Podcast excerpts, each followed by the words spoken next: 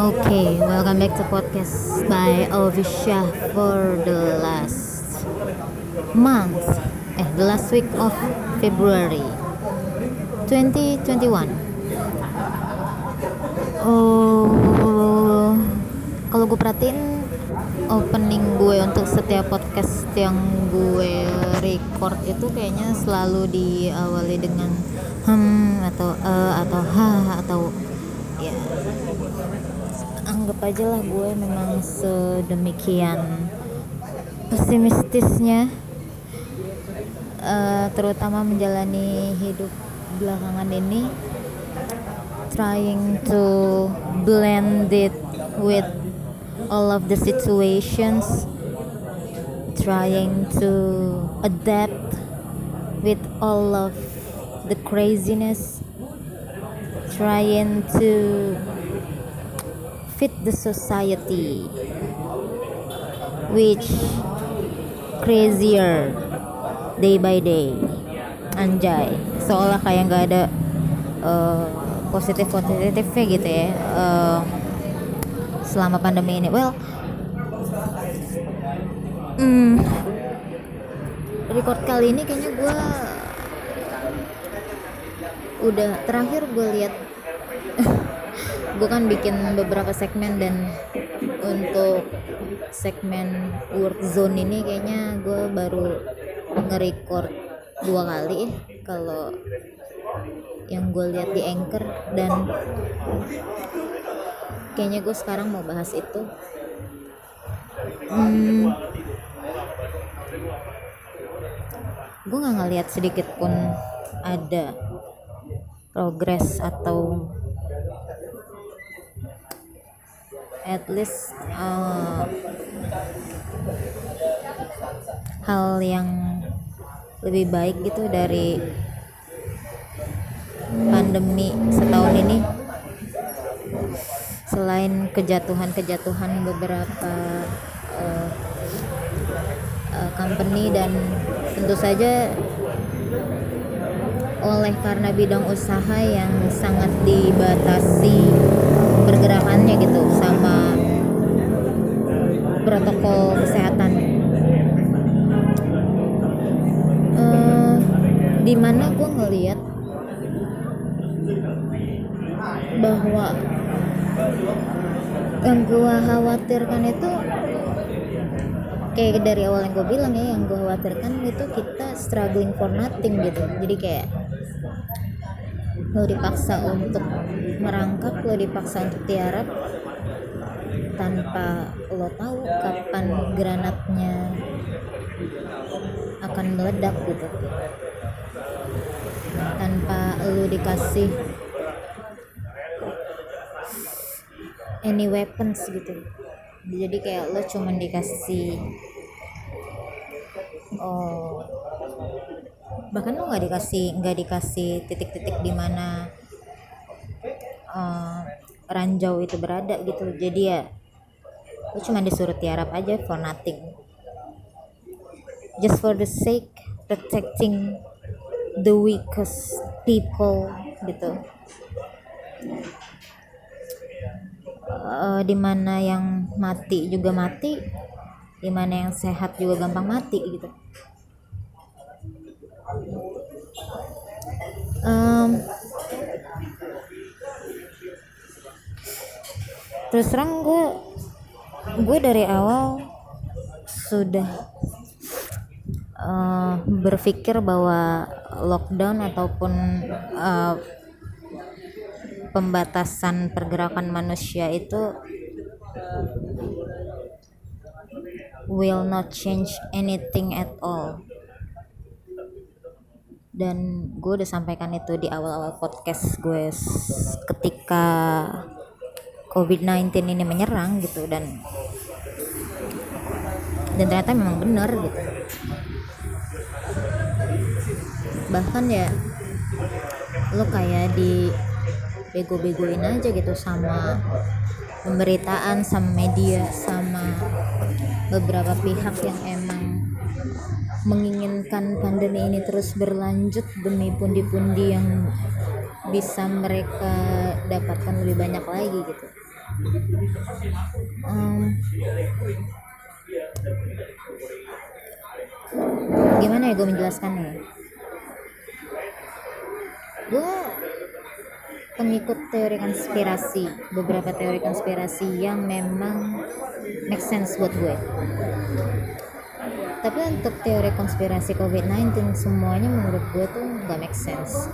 Hampir rata-rata gak make sense. Kayak virus ini dibuat terus kayak ada kepentingan bisnis di balik virus ini gitu. Yang ada adalah kepentingan bisnis itu muncul sebagai impact dari virus ini gitu. Jadi dari beberapa orang-orang yang emang culas aja gitu.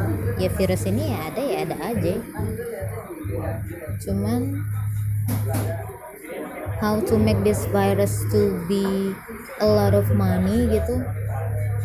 Itu nggak ada hubungannya with the virus per se menurut gue. Karena kayak gue uh, baca semua pihak ya yang memang mereka memberikan data yang memang mereka nggak nggak cuman cocok logi gitu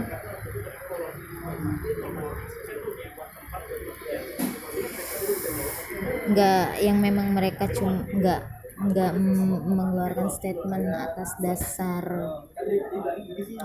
um, cari spotlight yang memang mereka bisa uh, dipertanggungjawabkan gitu statementnya. Argumentasinya masuk akal nggak mengganggu critical thinking gue dan nggak gateli gitu. Terutama when we talking about COVID-19 so we are talking about how the virus spreading alive and infecting and infecting gitu. Uh, kalau memang suara gue agak-agak masih seperti terdengar di antara keriuhan ya memang gue berada di tengah-tengah kumpulan orang meskipun ya gue emang harus banget ya gue konfirmasi bahwa gue berjarak sekian meter dari orang-orang gitu ya enggak lah. I'm not that stupid. Uh,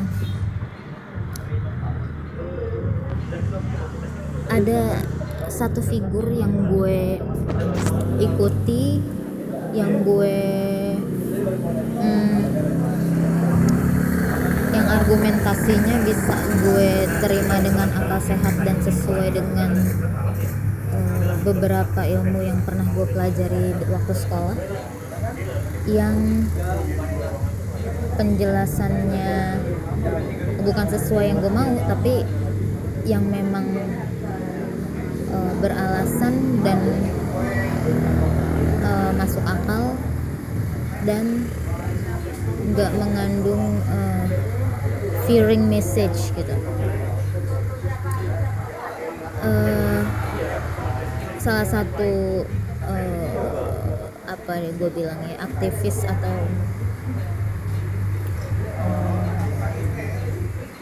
penjelasan dari penjelasan dari salah satu tokoh.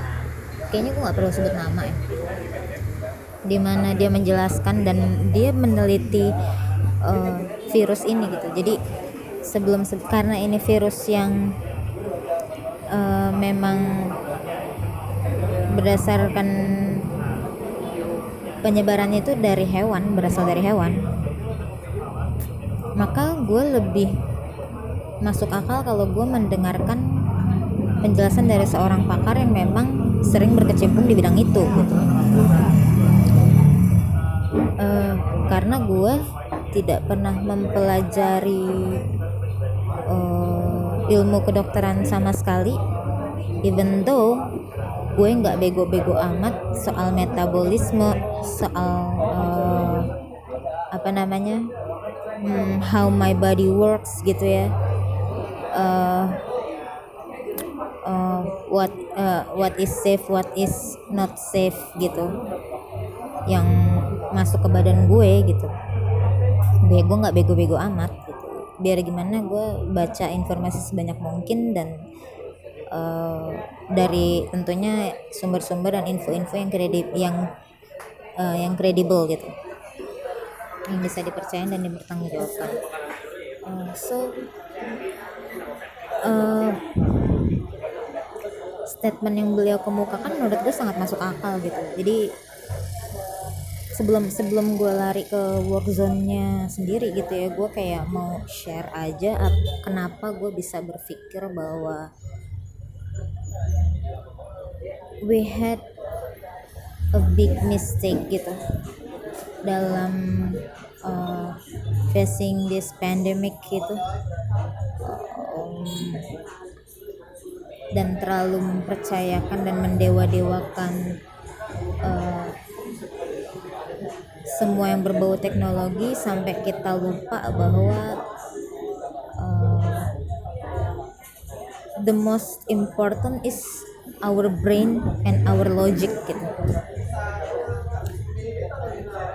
Kayak gimana sih ya kayak lu seharusnya lebih pintar dari handphone lu gitu.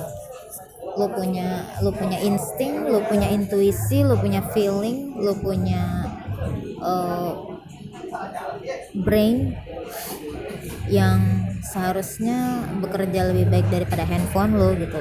Ya handphone lo mungkin punya informasi gitu but how to processing that information to become uh, useful or not gitu itu kan tugas kita ya sebagai yang uh, penerima informasinya itu sendiri gitu so uh, jadi statement beliau adalah selama ini kita tuh salah salah langkah gitu. Kita terlalu mengedepankan fearless uh, eh fearless. Terlalu mengedepankan uh, ya fear gitu ketakutan. Terlalu mengedepankan bahwa what if what if what if gitu. Sampai kita nggak mau belajar how to face uh, this situation. Sampai kita nggak mau belajar gimana sebenarnya uh, ngadepin ini dengan benar gitu. Tanpa kita mau tahu uh, apa yang kita lakukan itu apakah dengan resiko atau enggak for the sake kita takut kita takut kita takut. Sampai kita lupa bahwa hidup kita nggak bisa berjalan buru-buru berjalan normal ya. Untuk survive aja tuh kayaknya ya begini gitu. Hmm, beliau ngejelasin cara-cara kerja virus ya. Dari from the start kita terpapar virus gimana caranya virus ini menginfeksi kita berapa lama atau dalam kondisi yang bagaimana virus ini bisa membuat kita sakit dalam kondisi bagaimana kita bisa menyebarkan penyakit jadi beliau ini memberitahu kita atau mengedukasi kita soal itu. Dengan tujuan bahwa jika kita tahu resiko terburuk dan uh, minimum and maximum risk kalau kita terinfeksi itu kita jadi tahu kita harus berbuat apa gitu bukan harus panik. Bukan harus takut. Bukan harus uh, judging ke sesama manusia gitu. Uh, dan account beliau itu sangat-sangat dapat guncangan yang hebat ya karena menurut gue dengan dia ngasih tahu bahwa eh pakai ini. Gue sih gue sih nggak mau nge-share ini ya karena kayaknya akan dihujat gitu. Karena beliau secara pribadi mendapatkan pelecehan uh, bukan pelecehan gimana ya? Pelecehan atas kredibilitas beliau gitu. Uh, beliau dapat uh, hinaan cacian dan makian karena apa yang beliau kemukakan tidak sesuai dengan statement yang sudah disosialisasikan uh, oleh uh, apa ya gue bilangnya organisasi kesehatan baik nasional dan internasional gitu karena beliau uh, melakukan riset pada beberapa ribu sampel dan ternyata riset beliau berhasil gitu. Namun tekanan dari uh, kepentingan beberapa organisasi ini yang membuat beliau menjadi apa ya gue bilang bukan bungkam lah ya. Tapi menjadi lebih smooth gitu. Meskipun sampai saat ini beliau tetap ngasih ilmu-ilmunya secara gratis gitu. Uh, eh, gue follow dan uh, bener-bener ngikutin semua konten-konten di YouTube beliau ya dan semuanya sangat masuk akal, semuanya sangat ilmiah, semuanya uh, yang beliau jelaskan itu bener-bener ada memang beberapa uh, hal yang spesifik yang agak berbeda.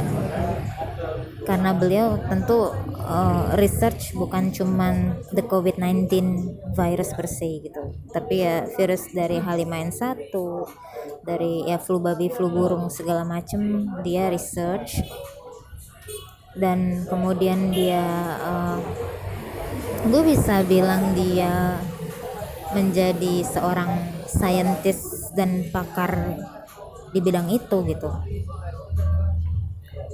Um, karena beliau sebenarnya dokter juga meskipun dokter hewan ya mungkin kalau gue sebutin ini kalian udah pasti tahu siapa orangnya kalau memang kalian sering baca-baca atau mengikuti COVID-19 dari sejak awal. Tapi ya ini kalau gue lempar begitu aja ya kemungkinan akan disambut sebagai narasi yang anti mainstream gitu. Karena kalau gue perhatikan sekarang uh, society kita menjadi society yang uh, mudah sensitif mudah menyalahkan dan Iya kan gimana ya? Karena orang gak punya duit kan udah pasti sensitif gitu. Orang miskin tuh udah pasti sensitif. Apa aja itu kayaknya salah gitu. Dan karena ya minus-minus di hidupnya itu jadi ya perlu nyalahin orang aja untuk bikin dia terhibur dan puas dan merasa bahwa eh oke okay, I I'm still better than you gitu. Ya meskipun ya dengan kayak gitu lo nggak nggak solve the problem gitu ya. Lo cuma menambah percikan-percikan baru aja gitu dan uh, gue kayak dari dari beberapa hal yang beliau kemukakan inilah gitu. Jadi gue kayak merasa bahwa kayaknya statement beliau tuh masuk akal ya gitu. Lo nggak lo kenapa harus eh, dari sekian banyak option gitu kenapa lo harus pilih option bahwa lo harus paranoid gitu?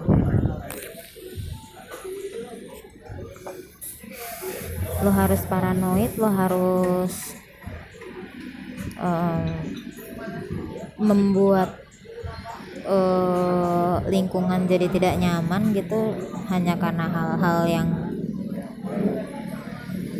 lo nggak pernah mencoba untuk berpikir gitu karena lo ketakutan duluan gitu. kayak hal-hal simple yang yang yang gue pakai sampai sekarang gitu ya kayak uh, dia tuh nge-share uh, untuk ningkatin antibody tuh lo nggak nggak nggak perlu antibiotik gitu. Melainkan vitamin. Vitamin vitamin C dan vitamin E gitu. Vitamin C ada di buah ini ini ini ini, ini. Vitamin E ada di buah ini ini, ini dan sayur ini ini ini, ini gitu.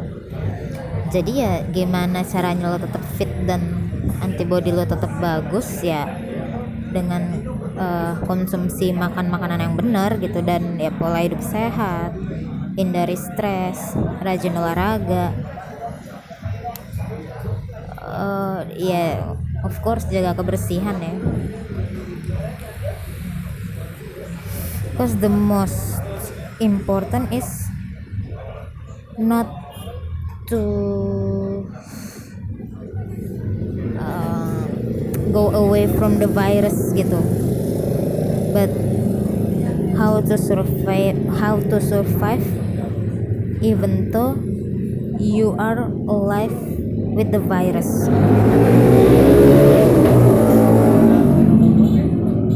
Challenge-nya adalah bukannya lo harus melarikan diri dari virus itu gitu. Tapi gimana caranya lo beradaptasi dengan virus itu? Gimana caranya ketika lo terpapar virus itu lo survive gitu. Itu aja ya kalau untuk orang-orang yang emang gue gue tahu sih pasti bakalan kayak iya lo mungkin kuat gitu. Cuman kan gimana kalau misalkan ada orang-orang yang udah sepuh atau yang emang ada kelainan antibody di ininya dia gitu. Lo bukannya itu seleksi alam ya? Ya kalaupun nggak meninggal karena covid gitu toh like every single day juga orang mati gitu kecelakaan lalu lintas juga lebih banyak kok jumlah meninggalnya daripada covid. Orang meninggal karena uh, hipertensi jantung TBC jumlahnya kayaknya jauh lebih banyak gitu. Bukan berarti gue kayak menyepelekan ya nggak juga. Cuman maksud gue uh, the nature selection is real gitu jangan sampai kayak lo bukan berarti harus egois lo harus suara wiri ya nggak juga gitu but lakukan semaksimal mungkin apa yang lo bisa tanpa harus merasa takut dan tanpa harus uh, mematikan yang lain gitu harusnya.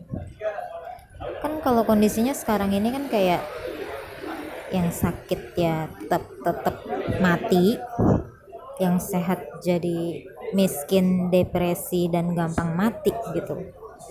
That is the facts that it that is the truth. Dan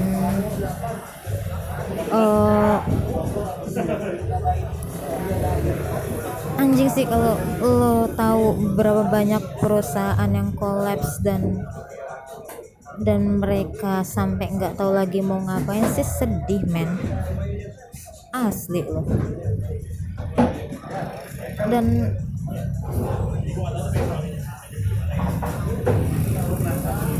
gue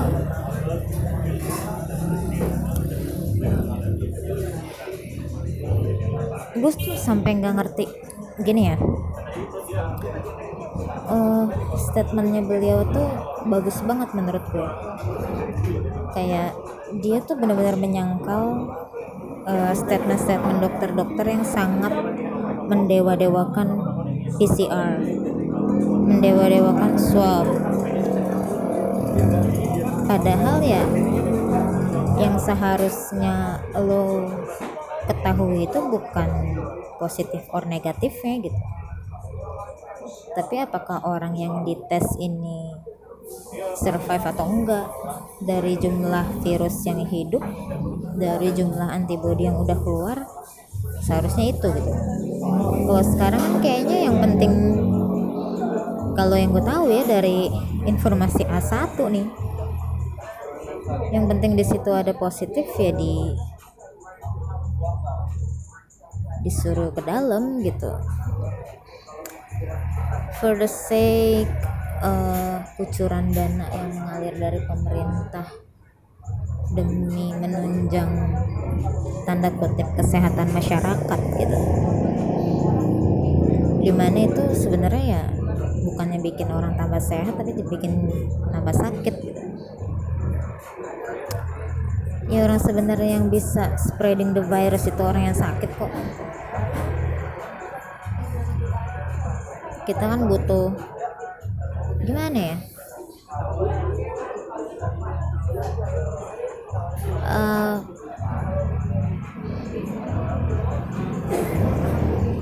orang-orang pada takut OTG OTG OTG gitu.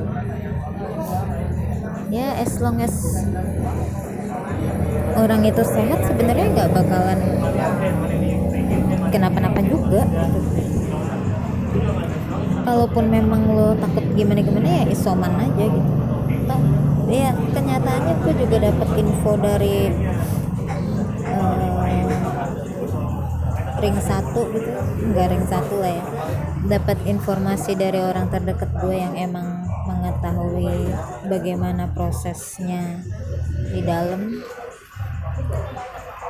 Lo sakit nggak sakit dikasih antibiotik gitu. Sedangkan as we antibiotik itu untuk membantu lo dari infeksi bakteri gitu bukan dari virus. Virus ya cuman bisa dilawan pakai antibody gitu pakai imun. Gimana caranya imun lo naik ya kayak yang tadi gue bilang makan yang benar pola hidup sehat dan sebagainya gitu. Cuman ya ya gimana gitu. Kan tujuannya juga udah beda gitu ya udah bukan buat kepentingan dan kesehatan masyarakat lagi gitu.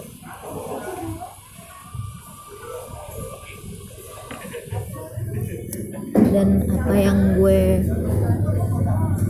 kemukakan ini bukan cuman gue mengada-ada gitu tapi emang ya gue mengetahui beberapa fakta yang nggak bisa gue share. Hmm, apakah gue marah? Jelas gue marah. Karena terlalu banyak teror yang dikonsumsi sama masyarakat gitu sampai pada sesat pikir. Belum lagi orang-orang sok tahu yang karena rajin baca artikel WHO orang yang ngatur-ngatur di mana orang harus makan. Di mana orang harus uh, stay. Orang yang ngatur-ngatur uh, kapan lo boleh keluar rumah kapan enggak.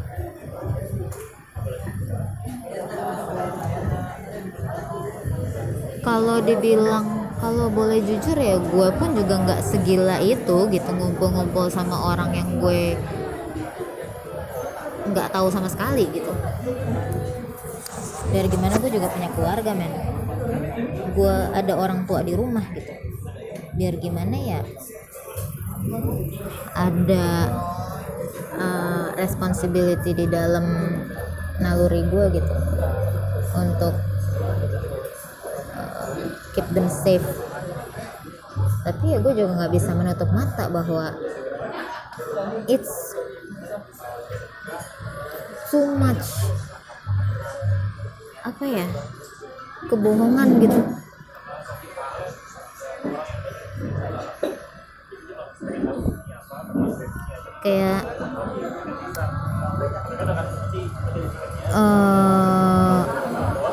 sedih banget sih gue kalau gue dengerin cerita-cerita orang-orang yang di katanya di karantina di yang bukan di rumah gitu ya. Jadi kayak mereka tadinya sehat terus karena dikasih antibiotik dosis yang berapa jadi kayak mual jadi sakit jadi kelingan gitu.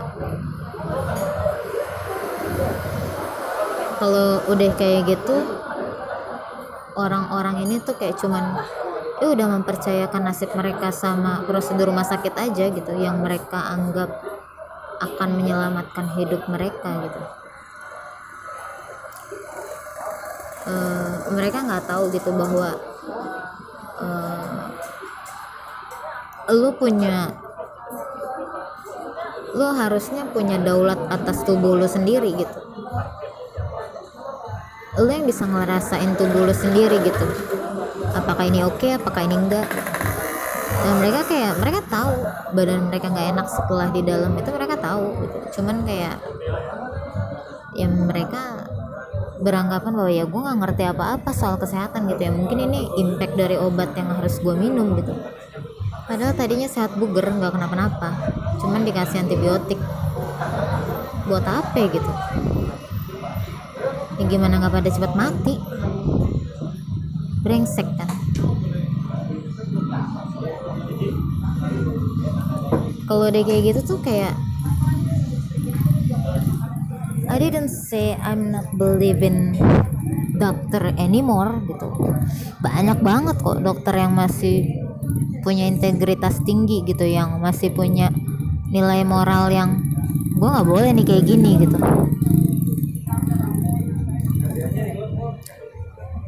mereka memang tahu gitu uh, basic-basicnya how the virus works.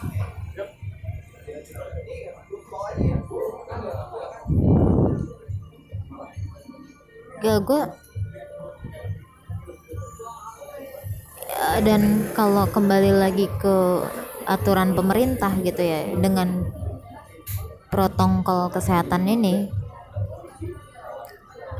gue nggak ngerti ya kalau apakah mereka nggak punya tim untuk berevaluasi gitu. Gila kita udah berapa kali PSBB nih? Apakah PSBB itu mempengaruhi gitu? Karena menurut gue lo nggak mungkin menghindari spreading karena pergerakan orang itu sangat sangat sangat fleksibel banget gitu bisa ke mana aja dan lo nggak bisa kontrol itu gitu. When you cannot control it so bukankah kita lebih baik berpikir untuk well oke okay, kalau gue infected what should I do? Kan gitu. Um,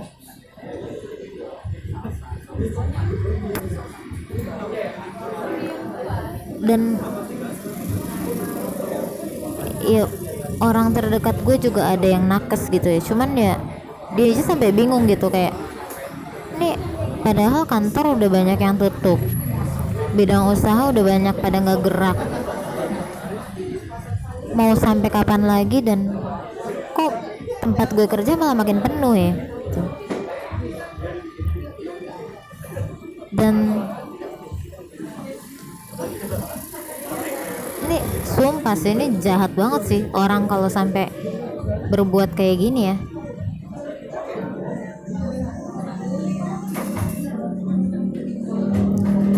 Dan balik-balik lagi ke work zone ya. Gue yakin eh, pemerintah juga sebenarnya tuh kayak ya antara bingung gak bingung gitu. Dia dapat pressure kanan kiri depan belakang atas bawah gitu di mana nilai-nilai sosialnya itu sangat dipertaruhkan gitu image sosial pemerintahan kita tuh sangat dipertaruhkan atas keputusan-keputusan politik yang dia buat gitu. Terma, uh, khususnya mengenai uh, the whole COVID-19 dan kalau menurut gue sih ketidaksinkronan peraturan dari antar daerah kemudian daerah dengan pusat juga merupakan salah satu masalah yang mestinya ya mestinya sih rembuk lah gitu. Jadi kayak gue ngeliat kayak kayak mereka bisa tenang loh gitu dengan adanya berapa juta pengangguran dalam setahun gitu. Dan yang lo gaung-gaungkan bansos dana bantuan langsung gitu. Buat apa?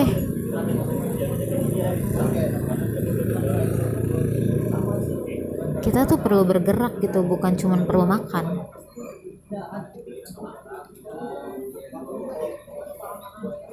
Ketika penyebaran yang nggak bisa lo bendung ya lo harus deal with it kan gitu. Bukan harus suffering sampai lo mati gitu.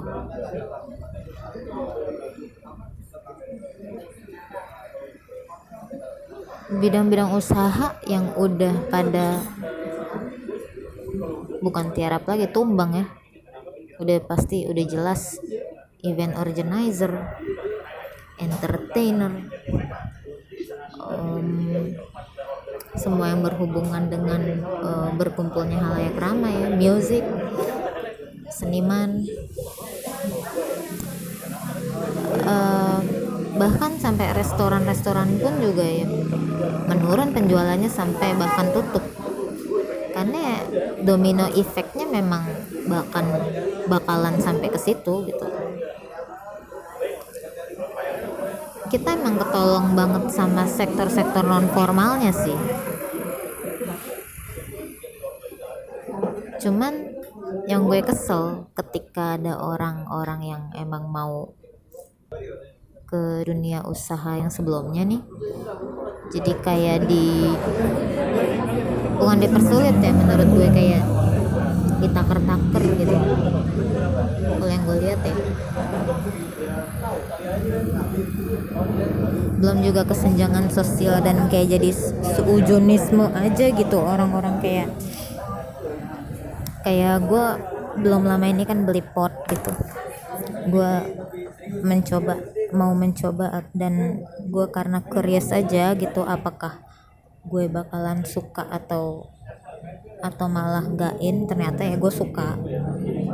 Udah hampir sebulan ini gue pakai pot meskipun gue masih dalam dalam saat-saat tertentu kayak habis makan atau atau lagi boker itu gue kayak masih nggak bisa gitu pakai pot kayak ada yang hilang gitu kalau gue nggak ngerokok gitu. Jadi gue masih tetap uh, konsumsi rokok. Gue beli pot aja ya ada orang yang bilang wih di beli pot nih kayak nggak ada pandemi pandeminya nih keuangan.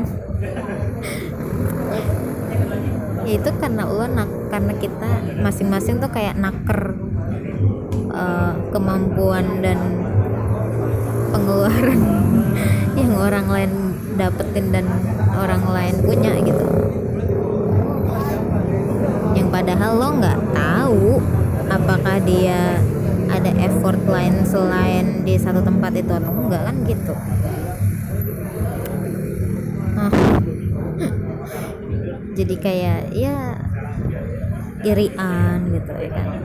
Uh, merasa terdiskreditkan merasa ya emang kan gue bilang kalau orang udah nggak punya duit itu pasti gampang banget ngerasa merasakan ketidakadilan gitu ya dari zaman dulu memang, keadilan sulit ditegakkan kan? Dan kenapa lo baru ngerasainnya sekarang banget gitu? Dari dulu juga hidup nggak pernah adil kok. Um, anjir nih sumpah gue ngantuk ya padahal gue ngopi.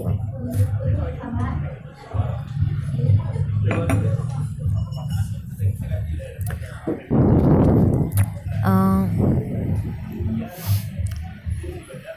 gue pun merasakan juga ya uh, untuk suasana kerja tuh kayak belakangan nggak cuma di tempat gue doang cuman beberapa cerita yang gue dapet juga kayak balik-balik lagi ya income berkurang ya pasti akan banyak uh, korekan sana sini gitu.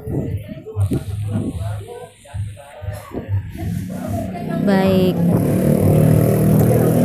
Attitude lo dikejar-kejar baik progres kerja lo yang kayaknya lo nggak boleh telat sama sekali gitu. Baik uh, keseimbangan antara effort dan income lo juga gitu yang akan dipertanyakan sama pihak-pihak lain gitu. Gue juga ngerasain kayak ya nyantai sih nyantai ya gimana gak nyantai ya karena namanya juga kerjaan gak sebanyak biasanya gitu. Cuman ya kayak setiap kerjaan tuh ad, kayak gimana ya every single day tuh kayak ada aja gitu. Ada aja cerita yang nggak ngenakin. Dan gue nggak nggak nggak bisa uh, menyalahkan lingkungan karena itu gitu.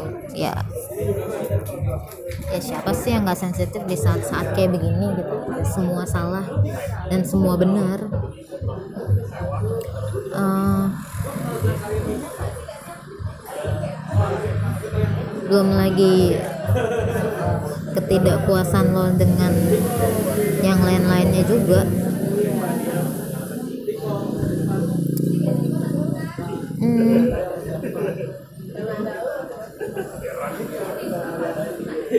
gue cuma ngerasain gini deh satu hal yang gue realize gitu ya.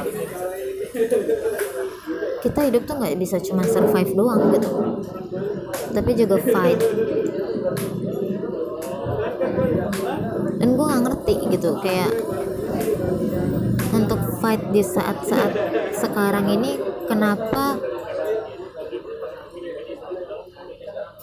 challenge-nya tuh berat banget gitu uh,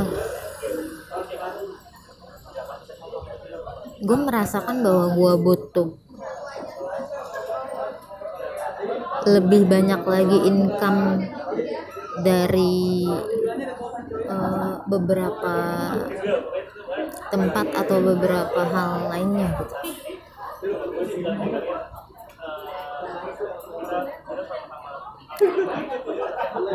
dan di saat kayak gini tuh kayak semua orang serba kayak ya gimana ya gimana ya gimana gitu. Serba salah. Dan gue nggak jadi kayak ngebuntu aja gitu otak gue. Kayak nih sebenarnya gimana sih? gitu. Eh harusnya nggak gini deh gue tahu ya urusan bisnis di belakang ini tuh gede banget gitu. Karena hmm, you know the government will not uh, give you any celah untuk bikin citranya mereka rusak gitu. Jadi ya gimana caranya biar lo looks uh, mengayomi gitu dengan giving all the people help gitu. Dan menurut gue tuh nggak bijak sih. Emang sih balik lagi kalau lo ngarepin kesadaran ya akan selalu ada aja orang-orang yang nggak sadar. Tapi ya masa karena kita nggak percaya sama kesadaran masing-masing pihak ini lantas kita perlakukan semuanya sama kan nggak harusnya. Sebagian besar ini kayak harus sacrifice buat sebagian kecil orang-orang dablek ini gitu. Hmm, anjir gue pikir gue ngomong baru sebentar ya ternyata udah 43 menit. Terus terang gue kayak nggak tahu apa yang gue bahas ya gue kayak ngerasa perlu ngeluarin ini aja gitu. Kayak anjir ini kita tuh salah tahu gitu. Kita nerapin ini tuh salah tahu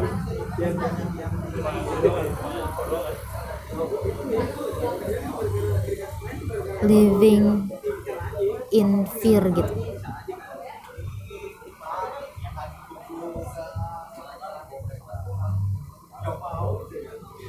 Gue gue cuman kayak gue kadang berandai-andai gitu ya andai gue jadi orang yang punya riwayat asma atau riwayat uh, apa ya penyakit jantung atau kelainan pernapasan atau apa gitu kayaknya gue lebih baik gue memutuskan I don't even care gitu dibandingin gue harus Arno berhari-hari gitu. Kayak if I die I die aja udah gitu. Ya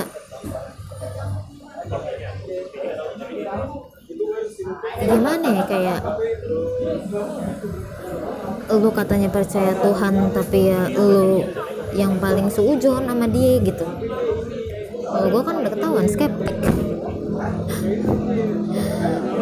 Gue menempatkan gue nggak tahu ya kayaknya sekarang gue lebih cenderung menempatkan diri sebagai orang yang skeptis dalam segala hal gitu. Jadi kayak ya semua argumentasi semua point of view gue kayaknya bisa berubah tiap detik gitu. Depends on apa yang gue pikirkan di hari itu gitu. Except kayak hal-hal yang prinsipil. Cuman ya untuk perkembangan informasi berita dan segala macam ya meskipun gue udah nggak pernah ngikutin lagi karena itu membuat gue feel uncomfortable. Kayak gue merasa mending gue nggak tahu sama sekali dibandingin gue tahu setengah setengah tapi gue sok tahu dan gue jadi kayak terlihat menggurui orang lain ya gue better buta aja deh. Gue better uh, ya gue terus terang aja gue pakai masker demi fit the society gitu. Bukan karena gue meyakini bahwa masker pasti safety gitu. Gue lebih yakin bahwa kemampuan tubuh orang tuh pasti beda-beda dan seleksi alam itu ada gitu. Dengan atau tanpa adanya COVID-19 jadi ya ini adalah one of so many ways for died for human.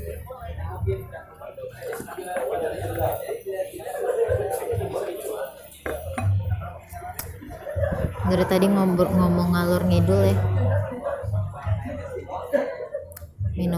kopi udah makan udah kenyang. Dan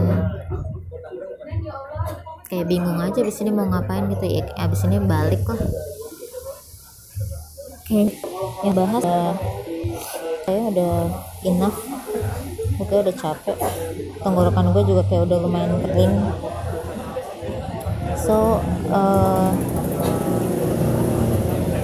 kalau misalkan lo mau menghujat atau apa pun lo tinggal lihat di bio gue aja bisa kirim email atau kirim head comment atau DM atau apa pun ke